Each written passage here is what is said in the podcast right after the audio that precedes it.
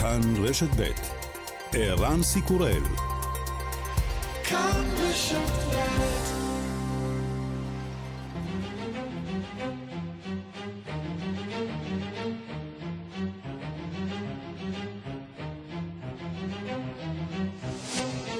השעה הבינלאומית ארבעה בדצמבר אלפיים עשרים ושתיים והיום בעולם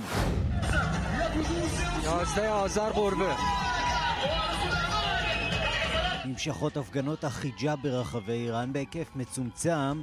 בצעד מפתיע מודיע היום התובע הכללי של איראן על פירוק משטרת המוסר. התובע הכללי האיראני אומר שהרשות השופטת תמשיך לנטר אחר פעולות התנהגותיות ברמה הקהילתית. בתוך כך איראן מודיעה כי הוציאה להורג ארבעה אסירים שנחשדו בריגול למען ישראל. האם רוסיה מפגינה סימנים ראשונים של נכונות למשא ומתן מול אוקראינה? ההתבטאות הזאת של נשיא בלרוס אלכסנדר לוקשנקו, בעל בריתו של פוטין, אולי מצביעה על כך שמשהו זז. Я не собираюсь никого пугать, вы тем более все уже и так напуганы, перепуганы, но если они хотят, чтобы мы мирно жили. ככל שאני יכול לראות, אם הם במערב רוצים שנחיה כאן באזור בשלום, אזי רוסיה ובלרוס מוכנות לכך, אבל אם הן רוצות להילחם עד הסוף, בין אם בגלל האוקראינים, הפולנים או שכירי החרב שיש להם שם, זו הזכות שלהם. נכון לעכשיו לא אני ולא שירותי הביון שלנו מזהים אצל האוקראינים רצון למשא ומתן. נשיא המדינה יצחק הרצוג מגיע לבחריין. עוד צעד היסטורי מיוחד ביחסים בין מדינת ישראל למדינות ערב. עוד צעד לקידום השלום בינינו לבין בחריין ואיחוד האמירויות, הסכמי אברהם, בתקווה לעוד ועוד מדינות שתוכלנה להצטרף למעגל השלום עם מדינת ישראל. הקרב על המשילות באל סלבדור, יותר מעשרת אלפים חיילים נשלחו לעיר סויאפנגו למלחמה של ממש נגד כנופיה ששולטת בעיר. גוסטבו וילטורו, השר לביטחון פנים. Hemos estado planificando cuidadosamente este cerco militar aquí en Soyapango precisamente para para תכננו את המצור הצבאי הזה בזהירות רבה כדי לפגוע כמה שפחות באוכלוסייה האזרחית. יש ארבעים נקודות אסטרטגיות בעיר. אנחנו מנסים לעצור חברי כנופיה שנמצאים בקהילות. וגם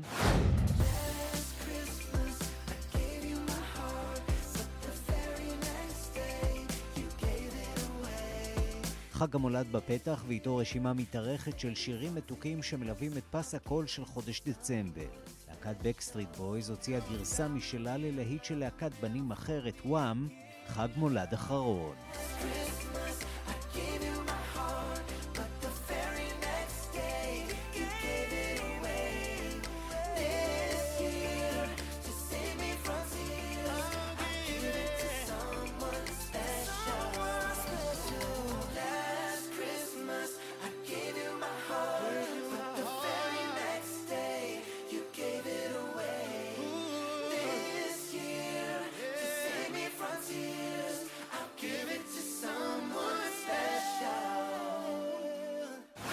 השעה הבינלאומית שעורך זאב שניידר, מפיקה אורית שולץ, בביצוע הטכני יאיר ניומן ושמעון דוקרקר. אני ערן סיקורל, אנחנו מתחילים.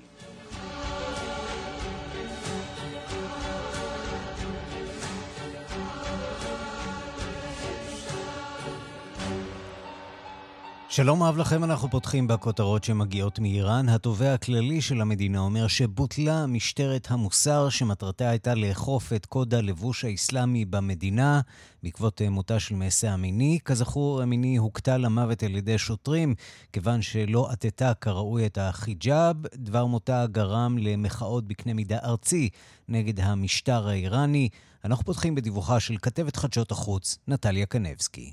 האם מדובר בתחילת הסוף של משטר האייתולות באיראן? המומחים לרפובליקה האסלאמית אינם ממהרים להסיק מסקנות מרחיקות לכת מהודעת הפרקליט הראשי של איראן מוחמד ג'פר על ביטול משטרת המוסר במדינה, הזרוע הממשלתית שבמשך שנים מטילה אימה על הנשים האיראניות ועל הצעירים שרוצים לצאת, לשתות וגם לפגוש חברים וחברות.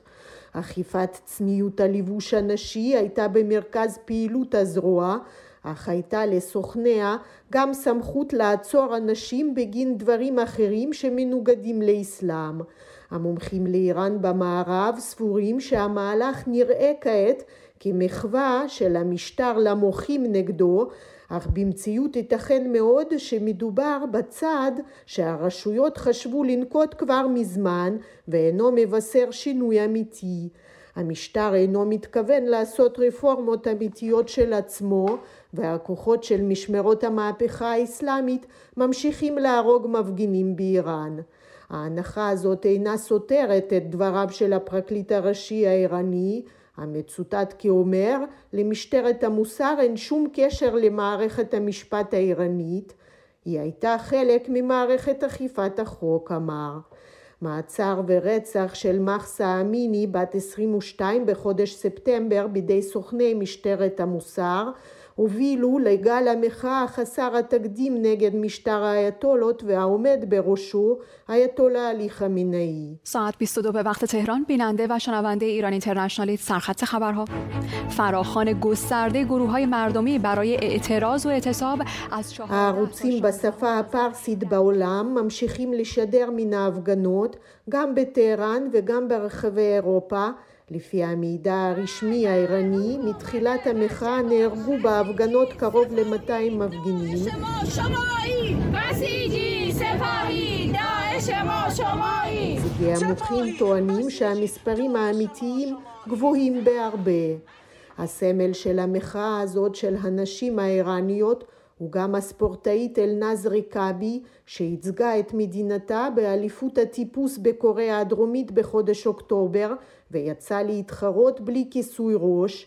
היום נודע שהווילה המשפחתית של הספורטאית בת שלושים ושלוש נהרסה השבוע בידי הרשויות האיראניות, בתירוץ שלא היה למשפחה היתר בנייה מסודר. ועוד הוכחה שהמשטר בטהרן אינו משחרר את המושכות. לפי הדיווחים באיראן, הבוקר הוצאו להורג בתלייה בטהרן ארבעה בני אדם שהורשעו בסיוע למוסד הישראלי. הם נעצרו ביוני, ולפי הרשות השופטת באיראן השתייכו למה שכונה רשת בריונים שגנבה והשמידה רכוש וחטפה אנשים.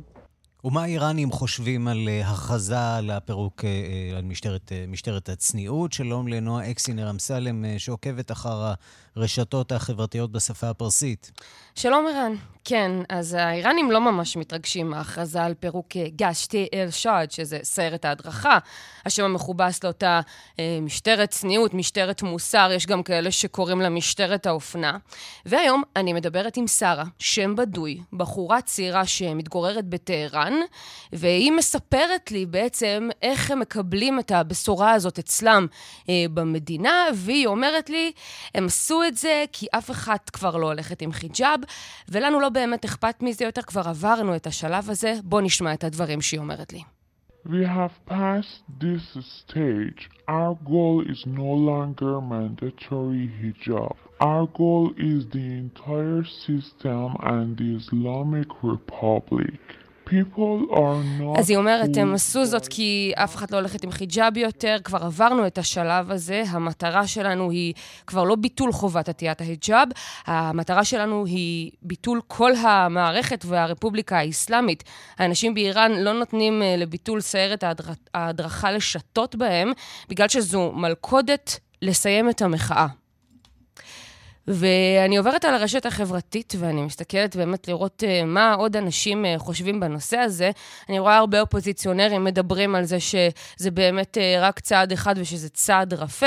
מעשיה לנג'אד, שאותה אנחנו מכירים, היא אישה מאוד בולטת שברחה מאיראן. היא אומרת, אתם מפרק את סיירת ההדרכה, זה רק הצעד הראשון, האנשים רוצים לפרק את הרפובליקה האסלאמית, והיא גם מזכירה שהטיית הג'אב עדיין עדיין חובה בבתי הספר. אנשים מתוך איראן כותבים, איך נדע אם כל זה מזויף או אמיתי, האם זו מלכודת? אדם אחר כותב, כמובן שזה משתמש איראני, אני מזהה את זה כי הוא בלי תמונה, ועל פי האופי של הציוצים שלו. בטוויטר הוא כותב, ברור שתהיה סוג של סרט הדרכה, רק הצבע, האור והשם שלה השתנו, חובת עטיית ההיג'אב היא סמל לשליטת המערכת בנו, והם לא יוותרו עליה בכל כך קלות. אה, עונה לו אישה בדיוק, זה כנראה ימותג מחדש כצורה נוספת של אה, דיכוי, אה, ואנשים נוספים אה, ממשיכים את הדיון ואומרים שהם מנסים להסיח את דעתה של האומה מהבעיות הקשות הכלכליות אה, על ידי דיבור על אה, נושא ההיג'אב. אני מזכירה לך שבאמת אה, בשנה האחרונה הייתה עלייה במאות אחוזים במוצרי הצריכה הבסיסיים, אם זה האורז והתפוחי האדמה באיראן, וזה לא הוציא לרחובות אנשים כמו שזה הוציא כעת, ובאמת הם אומרים, רק מנסים להסיח את הדעת שלנו ברגע שמבטלים את הסיירת. אבל יש תחושה שמשהו בכל זאת השתנה כאן, משהו מחלחל גם לדרג השולט באיראן? חד משמעית רואים את זה גם בדיונים שלהם בתוך, בתוך המשטר, רואים שאנשים רוצים, מושכים לכאן ולכאן בכל הדעות שלהם, מדברים מצד אחד על זה שהם רוצים לחזור לאותה אכיפה שהייתה בעבר מצד אחד, מצד שני גם אומרים חבר'ה אנחנו צריכים באמת לאפשר קולות ליברליים, אומרים אנחנו צריכים לאפשר אי עטיית היג'אב, אבל אני יכולה להגיד לך שגם ברשת ו- ו- ו- בעיקר האנשים, הם כבר לא מצפים לשום דבר uh, מהמשטר כפי שהוא, והם uh, מוטרדים, הם אומרים, אם זה לא יבוא לנו ככה, יש מצב מאוד מאוד גדול שזה יבוא באופן אחר. נועה אקסינר אמסלם, תודה רבה לך, ותודה על הקולות המרתקים שהבאת לנו מאיראן, בשיחה שקיימת עם התושבת שם, שצריך לומר לא אופטימית באופן מיוחד, שהסיפור הזה באמת יתפתח לכיוונים בהכרח חיוביים. תודה נועה. תודה. ושלום לדוקטור רז צימת. שלום, צהריים טובים. ממרכז אליאנס ללימודים איראנים והמכון למחקר ביטחון לאומי באוניברסיטת תל אביב. אז נראה שהסימון נפל, לפחות באופן קוסמטי. תשמע, הבעיה היא שהסימון נפל מאוחר מדי, משום שהקריאות לבחינה מחודשת של מדיניות אכיפת קוד הלבוש האסלאמי, ובאופן ספציפי של פעילותם האלימה של, של משטרת הצניעות, נשמעים כבר באיראן כבר הרבה מאוד שנים. ואגב, לא רק מצד חוגים ליברליים רפורמיסטים, גם בתוך המחנה השמרני יש כאלה, כולל בקיץ האחרון, כשהייתה התגברות של פעילות האכיפה על ידי משמרת הצניעות, שבאים ואומרים, חברים, אנחנו איננו מתאימים את עצמנו לדרישות של הדור הצעיר, שאיננו מוכן לקבל את הדברים האלה. למרבה הצער, לקח חודשיים וחצי עד שהמשטר קיבל החלטה, שאני נוטה להסכים עם נועה ועם הקולות ששמעתם מאיראן, שהוא גם מאוחר מדי, גם, גם מעט מדי, וכנראה השינוי הוא, לא, הוא, הוא, הוא שינוי שהוא לא, הוא לא מהותי והוא לא אסטרטגי. ונשים שמעתה יסתובבו בחוצות איראן ללא חיג'אב, יוכלו להערכתך לעשות את זה באופן חופשי, או שפשוט המנגנון כאן יתחלף? תראה, אני מניח שלמשטר יהיה מאוד קשה, בוודאי בחודשים הקרובים, וכל עוד תנועת המחאה נמשכת בצורה כזו או אחרת, לחזור למה שהיה לפני חודשיים וחצי. זאת אומרת, גם אם הם היו רוצים לאכוף את קוד הלבוש האסלאמי, בין אם באמצעות משטרת הצניעות או באמצעים אחרים, זה משהו שכרגע לא עומד על הפרק. מצד שני, ברור לחלוטין שחובת הרעלה היא אחד הסמלים המובהקים של הרפובליקה האסלאמית, ולכן הם לא יכולים לבטל אותה. כך שמה שיכול להיות זה שבהיבט הטכני-מנהלתי, אולי חלק מהסמכויות של משטרת הצניעות יועברו, למשל, למשטרה הרגילה. יכול להיות שאנחנו נראה דרכים שונות לאכיפת קוד הלבוש האסלאמי, אולי במקום מעצרים נראה יותר כנסות, יותר, יותר דוחות, ואני מניח שזה גם עניין של זמן, זאת אומרת, כל עוד החוק עצמו לא השתנה, אף אחד לא מבטיח שבעוד חצי שנה או שנה, כשהמשטר יגיע למסקנה שהנסיבות השתנו, ואפשר לחזור לאכיפה אולי קצת יותר גבדנית, אז שיהיו גורמים אחרים שיוכלו לעשות את זה ביתר סט. הזכרת את המחאות הנמשכות, הן אכן נמשכות, אבל צריך להודות שבסדר גודל מצומצם הרבה פחות, וממוקד באזורים מסוימים מאוד, נכון? אני מסכים. הבעיה עם, עם המחאה הזו שהיא מחאה, מחאה מאוד דינמית ויש לה גלים. אני, בהחלט בשבוע האחרון אנחנו רואים שלמעט באמת בבלוצ'יסטן, בדרום מזרח המדינה ובעוד כמה אזורים מאוד חריגים, המחאות האלה דואחות, אבל הנה רק, רק השבוע מצוין באיראן יום הסטודנט האיראני, ויש כבר קריאות לארגן הפגנות מחודשות החל ממחר במשך שלושה ימים, ויכול להיות שתהיה הענות לקריאות האלה, כך שאנחנו מדברים על מצב שהוא מאוד נפיץ, על מצב שכל דבר יכול להוציא שוב אנשים לרחובות, ובמצב הזה המשטר בהחלט צריך לספק תשובות לאן, לאן הוא הולך ומהי אסטרטגיית היציאה שלו מהמשבר, במצב שהוא מצד אחד לא יכול להתפשר יותר מדי, כי זה עלול להתאפס כחולשה, ומצד שני הוא לא יכול לחזור לאכיפה ולדיכוי רחב מדי, כי גם זה כשלעצמו עלול להביא להסלמה נוספת. הזכרת באמת את בלוצ'יסטן, בוא נדבר על החלקים הצפוניים יותר, החלקים הכורדים של איראן. מה קורה שם? יש קצת ערפל קרב על ההתרחשויות שם. אז מצד אחד ראינו את הביקור שלשום של הנשיא רייסי בסננדאג' בקורדיסטן, שניסה להעביר את המסר שהכל שגרתי. מצד שני, אכן יש המשך עדויות על הפרות סדר ועל עימותים כאלה ואחרים בין כוחות הביטחון לבין, לבין מפגינים. אני מניח שגם באזור הכורדי, שהוא מאוד רגיש לא רק בגלל שמהסה אמיני הייתה בעצמה כורדית, אלא בגלל הקרבה לפעילות של מחתרת כורדית שפועלת בצפון עיראק, אז יש הזרמה כזו או אחרת של אמצעי לחימה. אבל שוב, גם, גם בחבל הכורדי נראה שלפחות חלק ממאמצי המשטר לדכא את האירועים האלה, או לפחות את ה, את ה, את ה, את הגרעינים היותר קשים ויותר אלימים, הייתה להם מידה מסוימת של הצלחה, אבל שוב, בדומה למחאות בכל, בכל יתר איראן, המצב נפיץ, וזה בכל רגע עלול להידרדר מחדש. אני רוצה לשאול אותך על הדיווחים שהגיעו הבוקר מאיראן, על כך שהרשויות שם תלו ארבעה אה, נאשמים, מורשעים, בשיתוף פעולה עם המוסד, עם ישראל. מה אנחנו יודעים על הסיפור הזה? רק מה שדווח באמצעי התקשורת באמת, על הוצאתם להורג של ארבעה סוכני מוסד לכאורה, ובשביל זה הם לא היו צריכים את המהומות. האירועים האלה היו עוד לפני המהומות, ואחרי המהומות יימשכו. ניסיון לקשור את המחאה הנוכחית באיראן לגורמים מחוץ לאיראן, לגורמים מודיעין, גם בישראל, גם בארצות הברית, גם בסעודיה. זה אחת הטקטיקות של המשטר על מנת להעביר, להעביר את המסר שבעצם חלק גדול מהמומות האלה הן תוצאה של איזושהי מזימה מערבית. ובהחלט יכול להיות שם גם יש פה איזשהו ניצול הזדמנות של להוציא להורג פעילים כאלה ואחרים שנתפסו, לא יודע מתי. אבל אלה דברים שכמובן קשורים בין היתר גם לעימות המתמשך בין איראן לבין ישראל, ולאו דווקא לאירועי המחאה האחרונים. אפרופו איראן וישראל, שינוי שלטון כאן בישראל בקרוב, איך מעריכים את השינויים האלה משם, מטהרן להערכתך? תראה, באיראן לא מייחסים חשיבות מיוחדת לשינויי השלטון ב- בישראל, מבחינתם אין הבדל בין, בין לפיד לבין גנץ לבין נתניהו, הם שרדו והם החזיקו מעמד והם הבינו מה המדיניותה של ישראל בתקופה של שלטון נתניהו שקדמה לממשלה האחרונה. בראייתם באמת אין הבדל בין ציוני כזה או ציוני אחר. ואגב, בואו בוא נודע על האמת, הרי באמת שלא לא ראינו שינוי דרמטי במדיניות הישראלית, לא בהקשר להסכם הגרעין ולא בהקשר להמשך ה...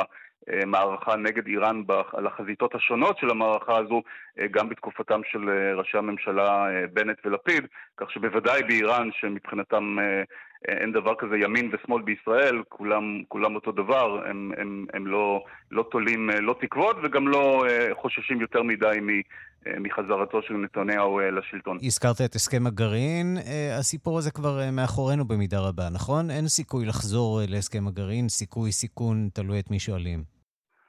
אני לא יודע, כרגע הסיכויים נראים קלושים למדי, גם משום שבאיראן אין, אין כרגע, לא, לא נראה כרגע שהמנהיג עצמו מעוניין לחזור להסכם, או להסכים לוויתורים מסוימים, בדגש על הדרישה האיראנית לסגור את תיקי החקירות מול הסוכנות הבינלאומית לאנרגיה אטומית כתנאי לחזרה להסכם.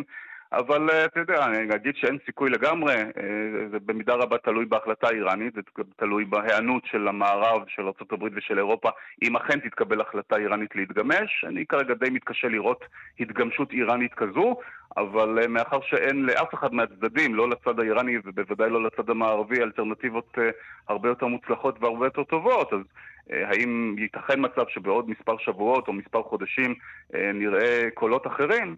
גם את זה אי אפשר לפסול לגמרי. דוקטור אצ'ימטניה ממרכז אליאנס ללימודים איראנים והמכון למחקר ביטחון לאומי באוניברסיטת תל אביב, תודה רבה לך על הדברים. תודה. תודה לך. השעה הבינלאומית. באוקראינה נעצו אתמול דגל בגדה המזרחית של נהר דניפר שאליו נסוגו הרוסים, יותר מבצע תודעתי מאשר ראש גשר להרחבת הלחימה. המודיעין האמריקני מעריך שבחודשי החורף המלחמה תדשדש, אבל המבצע היומרני של סוף השבוע שייך דווקא לקבוצת גנבים שניסתה להסיר את אחד מציורי הקיר שצייר בנקסי באוקראינה, שערכו ודאי כמה מיליונים. על סוף השבוע האוקראיני, הכתבה של שליחנו לאירופה, דוב גילהר.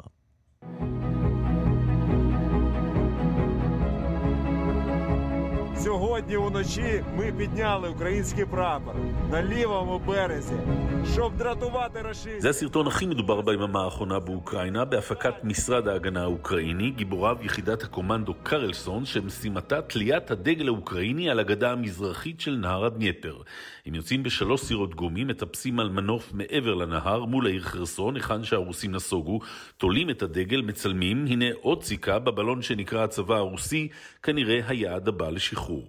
סוף שבוע שגרתי במלחמה עובר לפי שעה על אוקראינה, פה ושם התקפות טילים, פה ושם הפסקות חשמל, אבל בסך הכל דשדוש של שני הצדדים, גם הרוסי וגם האוקראיני, מול תחילת החורף והקור מקפיא עצמות, כפי שמתדרכת את העיתונאים אייבריל היינס, מנהלת המודיעין הלאומי של ארצות הברית. Most of the fighting right now is around Bakhmut and the Donetsk area and uh, and sort of a slowdown with the withdrawal of um, of Russia from the sort of western Kherson uh, area to the um east of the river. כשאנחנו מסתכלים על הסכסוך לקראת החודשים הבאים, אנחנו רואים קצב מופחת של סכסוך, אומרת אייבריל היינס. רוב הלחימה כרגע סביב העיר בחמוט ואזור דונייצק, היא הואטה עם נסיגת רוסיה מאזור חרסון, ואנחנו מצפים שכך יהיה גם בחודשים הקרובים. הישג חשוב במלחמת הסנקציות נגד רוסיה הושג בסוף השבוע, כשגם מדינות האיחוד האירופי וגם מדינות הג'י שבע קיבלו החלטה משותפת להגביל את מחיר חבית הנפט הרוסית ל-שישים דולר. כרגע רוב מדינות המערב אינן קונות נפט רוסי, ואמברגו כללי על הנפט הזה יוטל ממחר, אבל מדובר בעיתות למדינות כמו הודו, סין וטורקיה שכן קונות ממוסקווה. זה מה ששווה חבית נפט רוסית, אין צורך לשלם יותר, חברות ביטוח מערביות גם לא יבטחו עסקאות ממחיר גבוה מזה. מוסקווה דחתה את האיומים, הכריזה לא נמכור נפט למי שיגביל את המחיר עבורנו. נשיא אוקראינה זלנסקי תקף את הסיכום כי לדעתו מחיר המקסימום היה צריך להיות נמוך משמעותית. לוגיקה очевидна, якщо обмеження ціни Росії нафти шістдесят доларів замість, наприклад, тридцять, про які говорили, зокрема, Польща і країни Балтії, то російський бюджет отримує на рік близько сто мільярдів. ההיגיון ברור, אומר זלנסקי. אם מחיר הנפט הרוסי הוא שישים דולר לחבית במקום למשל שלושים, אז התקציב הרוסי יגדל ב-מאה מיליארד דולר בשנה. הכסף הזה ילך לא רק למלחמה ולהמשך חסות רוסיה למשטרי טרור, הכסף ילך גם לערעור היציבות של בדיוק אותן מדינות שמנסות כעת להימנע מהחלטות רציניות, דברי זלנסקי. התנחתה הקומית של סוף השבוע באוקראינה היה ניסיון של גנבי אומנות לגנוב ציור קיר של אומן הגרפיטי בנקסי, מהעיר הוסטומל הסמוכה לקייב. האומן המסתורי הרי חלף באוקראינה, צייר כמה ציורי הזדהות ונעלם כלעומת שבא. עכשיו קילפו הגנבים את הטיח שעליו צוירה התמונה, בידיעה שכל יצירה שווה מיליונים, כך תושבת הוסטומל. А, до речі, що вони ще сказали, що вони з ним це узгодили. А ми питаємо, так його ніхто ніколи не бачив, як це ти, ну, ви могли з ним це узгодити. הגנבים אמרו שהם החליטו יחד עם בנקסי להוריד את הציור, ואנחנו שואלים אותם, אף אחד לא ראה אותו מעולם, איך יכולתם להחליט את זה יחד איתו? כך תושבת העיר. בסופו של דבר עצרה משטרת אוקראינה שמונה בני אדם שקשורים בגניבה, ודיווחה שציור הקיר בידיה. סוף טוב, עוד לא הכל טוב. דוב גילהר, שליח כאן חדשות, מברלין. אנחנו לסין. במדינות המערב ממשיך לחשף היקף הפעילות החשאית של סין בעשרות מדינות שבמסגרתה, כך נטען, השיבה בכפייה אזרחים סינים למדינה. מדווח כתב תחום החוץ יואב זהבי. סין הקימה יותר ממאה תחנות משטרה מעבר לים, במטרה לעקוב ובמקרים מסוימים להשיב בכוח למדינה אזרחים סינים שחיים בגלות. כך נטען בתחקיר של ארגון זכויות האדם Safeguard Defenders שמושבו במדריד. התחקיר בוחן את האופן שבו נוצלו הסכמים ביטחוניים של סין עם מדינות שונות, בהן איטליה, קרואטיה, סרביה ורומניה, כדי להקים את אותן תחנות משטרה. בין השאר נטען כי אזרח סיני הוכרח לשוב למדינה בידי בלשים שפעלו בפרבר פריזאי וגויסו לתפקיד במיוחד עבור המשימה הזאת. בנוסף הועלו טענות דומות על אזרחים סינים שהוחזרו למדינה בכפייה מסרביה ומספרד. בארגון אומרים שזיהו, על בסיס מקורות גלויים ומסמכים רשמיים של בייג'ין, עדויות להפרה לכאורה של זכויות אדם. הם טוענים כי גילו יחידות של המשרד לביטחון הציבור של סין, יחידות שפועלות בלפחות חמישים ושלוש מדינות ברחבי העולם, לכאורה במטרה לסייע לאזרחים שחיים בחול. בתחקיר קודם בנושא שנערך בחודש שעבר, דחו הסינים את הטענות האלה, ואמרו כי מדובר בשלוחות מנהליות שמטרתן לסייע לאזרחים שחיים בחול, בעניינים שונים כמו חידוש רישיונות. התחקיר הזה גרר אחריו חקירות שנפתחו בלפחות שלוש עשרה מדינות והביאו למתיחות ביחסים הדיפלומטיים של סין עם חלק מאותן מדינות, בהן קנדה, שבה חיה קהילה סינית גדולה. בסייפגארד דיפנדרס טוענים כי מספר האנשים שאותם ניסו הסינים להשיב בכוח למדינה בתקופת כהונתו של שי, כלומר בערך בעשור האחרון, עשוי להגיע לכמעט רבע מיליון בני אדם.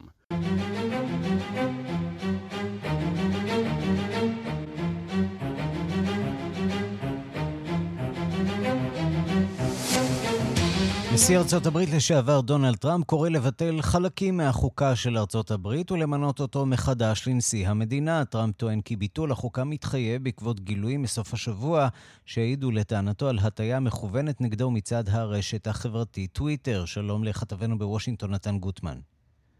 שלום ערן. כולנו יודעים שטראמפ לא מקבל את תוצאות הבחירות, אבל עכשיו הוא הולך צעד נוסף קדימה. כן, ביטול החוקה הוא בהחלט צעד אחד קדימה, ואולי אנחנו ניקח רגע צעד אחד אחורה ונסביר איך הגיע דונלד טראמפ לקו המחשבה הזה. אנחנו חוזרים לבחירות, לפני הבחירות של שנת אלפיים, אז התגלו דברים באותו לפטופ מפורסם של הנטר ביידן, ביידן, בנו של אז המועמד לנשיאות ג'ו ביידן.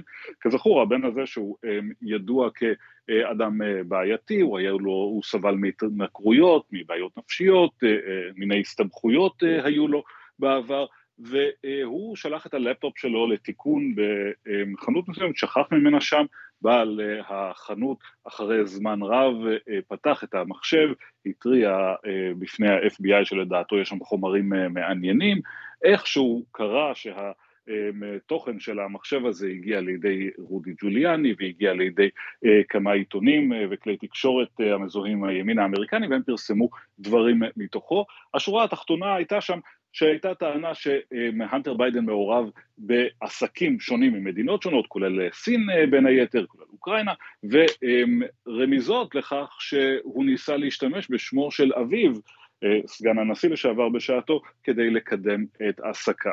עד כאן הכל טוב ויפה.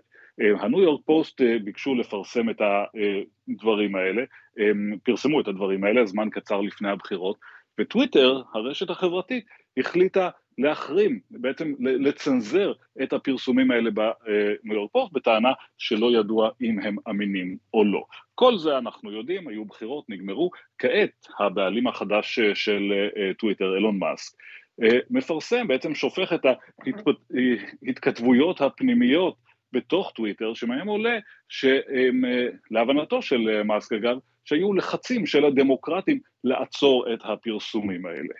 אומרים השמרנים, ואומר כעת גם דונלד טראמפ, תראו, הדמוקרטים צנזרו דברים שקשורים אליי, שהיו עשויים להשפיע על מערכת הבחירות, ולכן הוא כותב ברשת החברתית שלו, אגב, לא בטוויטר, הוא אומר, מה שצריך, הייתה כאן רמייה מסיבית, מהסוג וה, וההיקף, שמאפשרים את ביטול כל החוקים, התקנות, הסעיפים, ואשר נמצאים בתוך החוקה, ולהחזיר אותו לתפקיד נשיא ארצות הברית, זה מה שמבקש דונלד טראמפ. עכשיו, שוב, אף אחד לא הולך לבטל את החוקה ולמנות את דונלד טראמפ לנשיא ארצות הברית. עד כמה מסובך לשנות חוקה בכלל בארצות הברית? טוב, קודם כל במקרה הזה לא ברור אפילו מה זה בדיוק הדבר הזה שהוא רוצה לשנות בחוקה, לבטל את הבחירות, זה מסובך. צריך כמובן שרוב של המדינות, כל מדינה בנפרד, יאשרו ברוב מיוחד את שינוי החוקה. זה לא דבר שהולך לקרות, וכאמור לא עומד על הפרק בכלל, הקונגרס צריך לאשר את זה לפניכם. יש תיקוני חוקה אחרים שממתינים ולא הולכים לקרות, אבל עצם העובדה, שהוא לא מבקש בעצם לתקן את החוקה, הוא מבקש לבטל חלקים בחוקה, זה שלב חדש אפשר לומר ברטוריקה של דונלד טראמפ נגד המוסדות של המדינה.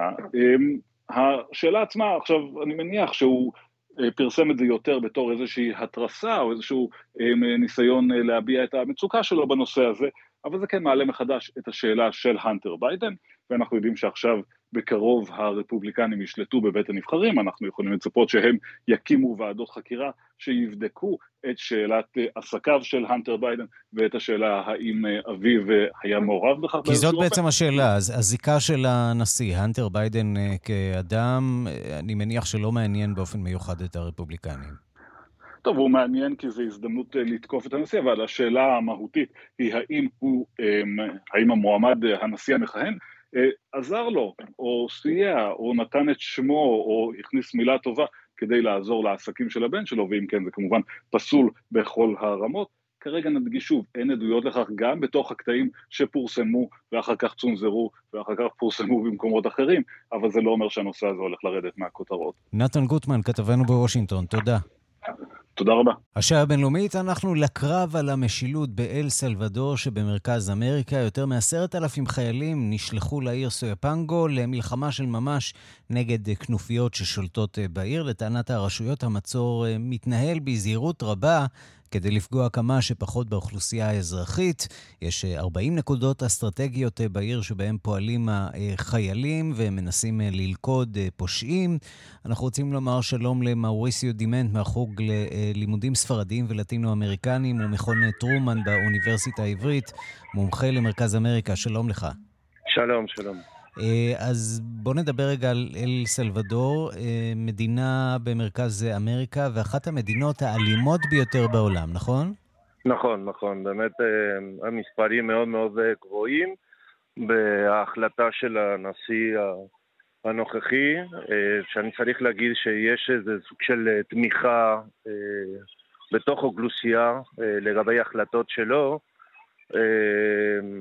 אז בא באמת להתמודד עם ה, עם הלימוד ולנסות לשנות את ה, איך אומרים, את ה, את המצב, נכון? שזה כבר לא נוח לאף אחד אה, בתוך המדינה, וצריך לקשר את זה בעיקר לקרטלים של סמים ולבעיות הסמים. זהו, כי אצלנו אנחנו מדברים על, כן. על בעיית משילות ועל קושי לשלוט באלימות. ת, תשווה לנו את, את אופן החיים שם באל סלבדור ביחס לסוגיה הזאת של אלימות.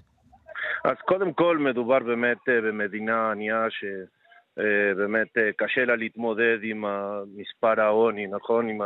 עם המספרים, חלק גדול מאוכלוסייה מתחת לקו העוני, אוכלוסייה שלא אוכלת באופן סדיר כל יום, ולכן לקרטלים של סמים שמצליחים באמת לגייס ולנהל סכומים ענקים, אז יש להם, בוא נגיד, כוח לפעמים מעל הצבא. לכן הנשיא הוא נאלץ לקבל החלטות שכביכול בעולם לא מבינים, איך הוא שולח פתאום חיילים כדי להתמודד עם ה... איום של המארס, נכון, של הכנופיות האלה.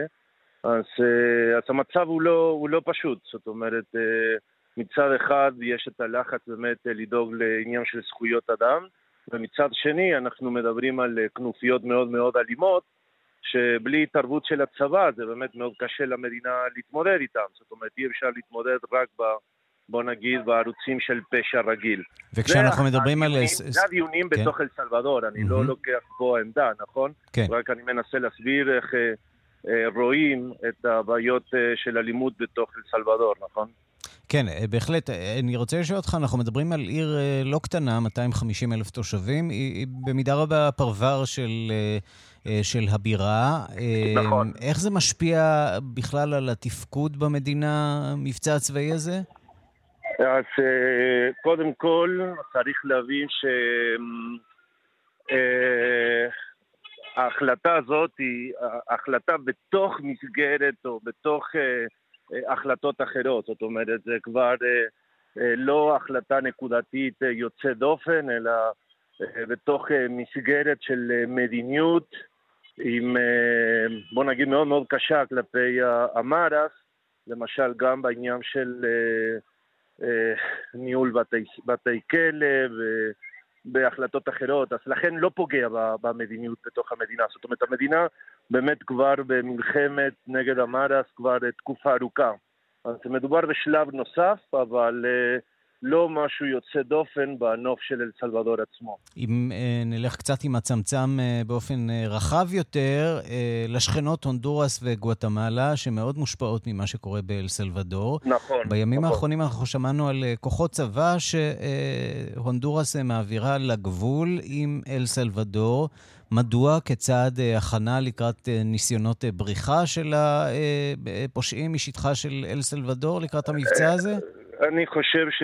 אוקיי, קודם כל, באמת אתה נגעת בנקודה מאוד מאוד חשובה, שההתמודדות חייבת להיות התמודדות אזורית, לא רק של המדינה. זאת אומרת, זאת הבנה, גם באל סלבדור, גם בגואטמלה, גם בהונדורס, שאפילו יש חילוקי דעות ופוליטיות בין המדינות, ההתמודדות, גם לגבי העוני וגם לגבי אלימות, חייבת להיות התמודדות אזורית. זה קודם כל, לכן יש גם בעידות ושיתוף פעולה, בכל מיני נושאים, אז פה בעניין של המרס, אז באמת כדי לתת איזה סוג של תמיכה לניסיון של הנשיא, להגיע לאיזה סוג של פתרון, או לפחות לשפר קצת יותר את המצב, נכון?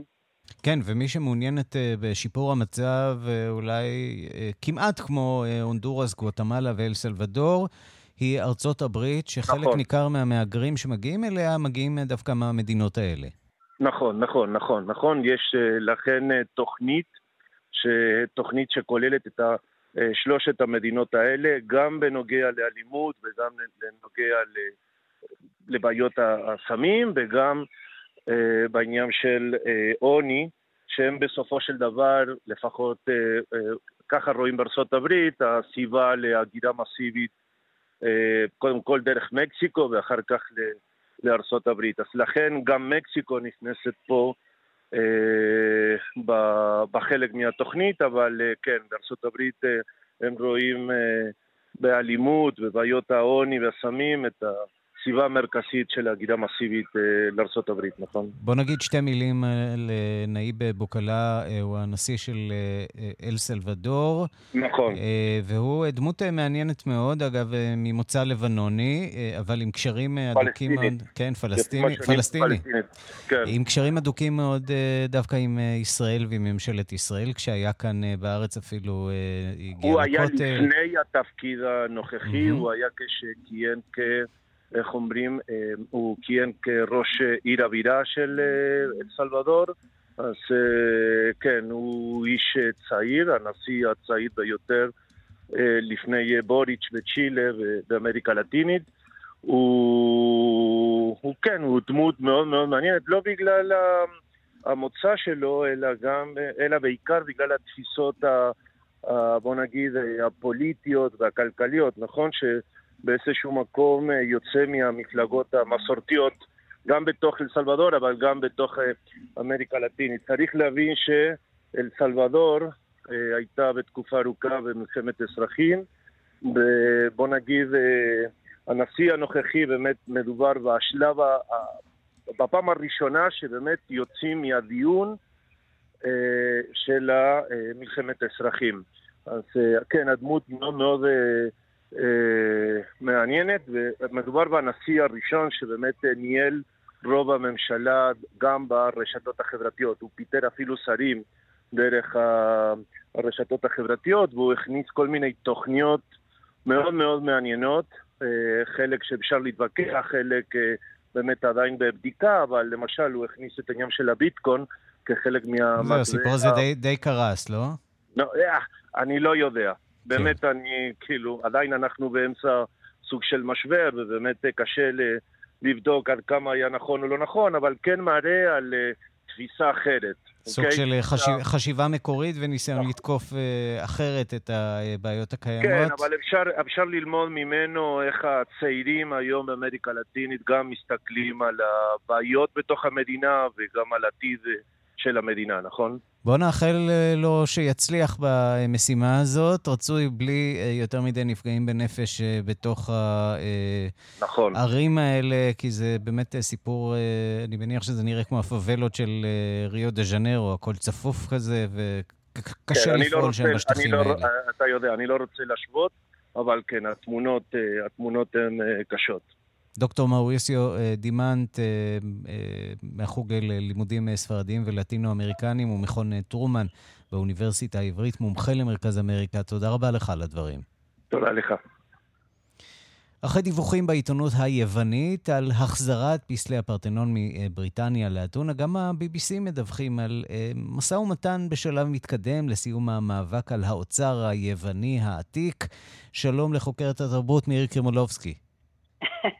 רק לפני פחות משנה, אני חושבת, דיברנו על החזרת הפסלים של בנין, כן? כן, והנה... נזכיר, בגלריה הלאומית של בריטניה יש לא מעט גנבות ממדינות שונות. אגב, אצל כולם, שתדע לך שגם המצרים כבר מזה כמה שנים עושים קולות לגבי נפרטיטי ועוד כמה דברים שארכיאולוגים גרמנים לקחו במאה ה-תשע עשרה. אנחנו מדברים בעצם על, על לקיחות סלש גנבות מלפני מאתיים שנה כבר כמעט, אבל הנושא של הפרטנון ביוון הוא פצע שהיוונים לא יכולים בכלל שלא לדון בו. ולאורך השנים הבריטים אמרו שהם פשוט שומרים על זה כמו שצריך. היום כשיש מוזיאון חדש באתונה, מוזיאון הפרטנון החדש, אין למעשה סיבה, בוא נאמר, אומנותית לא להציג את זה ביוון. כן, אנחנו מדברים על מדינה מתקדמת, חברה באיחוד האירופי, אי אפשר לטעון שמדובר במדינה קרואה אפריקנית וששומרים לה על החפצים עד שהיא תתאפס על עצמה. נכון, אז נזכיר שמדובר בפסלים שנלקחו מהאפריז. אפריז זה החלק העליון, מין הפס הזה שעליו בדרך כלל מסופר סיפור, סיפור גבורה או משהו בדומה לזה. ומה שמציגים היום במוזיאון באתונה זה בעצם אה, את האפריז עם החלקים שישנם, ומה שישנו אצל הבריטי בעצם מועתק אה, בצורה אה, מלאכותית. מדובר על כך שממש בימים אלה סר אוסבורן, שהוא אה, האיש אולי הכי חשוב במוזיאון הבריטי, אה, אה, בעצם נפגש בלונדון עם ראש ממשלת אה, יוון, והגיעו כנראה ל-תשעים אחוז אה, הסכמה. היוונים לא, לא, לא כל כך מאמינים, ועל כן הם הקימו לפני אה, זמן מה את הנושא שנקרא Campaign for the Sculptures, כן? בעצם אוספים גם אה, אה, בעצם אה, תמיכת העולם להחזיר את הדברים שלהם, והם עושים את זה בצורה מאוד משעשעת. בוא נשמע מעין דיווח עיתונאי כזה. Κυρίες και κύριοι, διακόπτουμε το πρόγραμμά μας για να σας μεταδώσουμε μια είδηση που μόλις έφτασε. Στη τηλεφωνική μας γραμμή έχουμε την ανταποκρίτριά μας στο Λονδίνο, Μαρία Μανθοπούλου. Μαρία, σε ακούμε. Έλενα, κυρίες και κύριοι, καλησπέρα από το Λονδίνο. Αυτή τη στιγμή βρισκόμαστε μπροστά από το Big Ben. Όπως βλέπετε στα πλάνα, το διασημότερο ρολόι του κόσμου έχει κυριολεκτικά εξαφανιστεί. Γνωρίζουμε πώς συνέβη. Οι πληροφορίες αναφέρουν ότι δράστηκε... תרגמי לנו את היוונית. אוקיי, אז בשפה המאוד יפה הזאת, המראיינת אומרת, אנחנו מפסיקים את השידורים, והיא עוברת ללונדון, ורואים צילום של הביג בן, אבל בעצם השעון איננו, כל החלק העליון איננו, ואז עוברים לאחד מהמיליונרים, המיליארדרים אפילו המפורסמים ביוון, ורואים את הביג בן אצלו בחצר, והיא אומרת, מה זה עושה לך? אז הוא אומר, תראי, בלונדון היום יש זיהום אוויר, צריך לשמור על זה, ומי אם לא אצלנו, אני יודע לשמור על זה כמו שצריך, שזה לא ייפגע. אגב, הם גם... הקלטה ישנה של מלינה מרקורי, אותה אה, אומנית, שחקנית, זמרת שלימים נהייתה שרת התרבות שלהם, שכבר לא חיה די הרבה שנים, אבל הייתה מאלה שבאמת נלחמו, והם מגייסים את ההקלטה הזאת לקמפיין הזה. בוא נשמע. What does Shakespeare mean to England? Saint Paul's Cathedral. What does the Taj Mahal mean to India? What do the paintings in the Sistine Chapel mean to Italy? The Parthenon marbles are our pride. They are our identity. כן, אז היא אומרת כמובן, תחשבו מה זה הקפלה הסיסטינית עבור האיטלקים, מה זה סן פול עבור הבריטים וכולי. מה זה אומר שהגיעו להסכמה של תשעים אחוז? לא הגיעו להסכמה של עשרה אחוז, ואלה העשרה החשובים שבעצם... טוב, זה כמו הסכם השלום עם הפלסטינים, זה העשרה אחוז החשובים ביותר. הרעיון הוא להעביר את זה ממקום למקום, בהשאלה, אבל כרגע לדעתי זה לא יקרה, למרות שעשו משאל, חמישים וארבעה אחוז מהבריטים בעד להחזיר את הפריטים היפים האלה ליוון. טוב, בקרב הזה אני מניח שאנחנו נתחלק, אני עם היוונים ואתה עם הבריטים. לגמרי.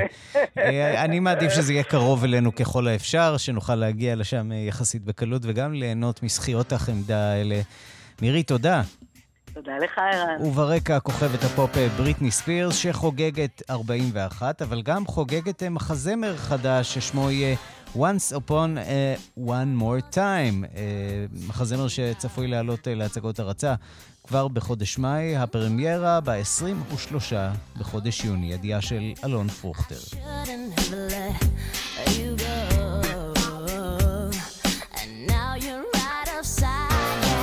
עד כאן השעה הבינלאומית, מהדורת יום ראשון, הראשונה בשבוע שערך זאב שניידר, המפיקה אורית שולץ, הטכנאים יאיר ניומן ושמעון דוקרקר, אני ערן סיקורל, מיד אחרינו רגעי קסם עם גדי לבנה, אנחנו ניפגש שוב מחר בשתיים בצהריים עם מהדורה החדשה של השעה הבינלאומית, ועד אז הורידו לטלוויזיה החכמה את היישומון החדש שלנו, כאן בוקס, שם תמצאו את כל התכנים של כאן ובחינם. להתראות.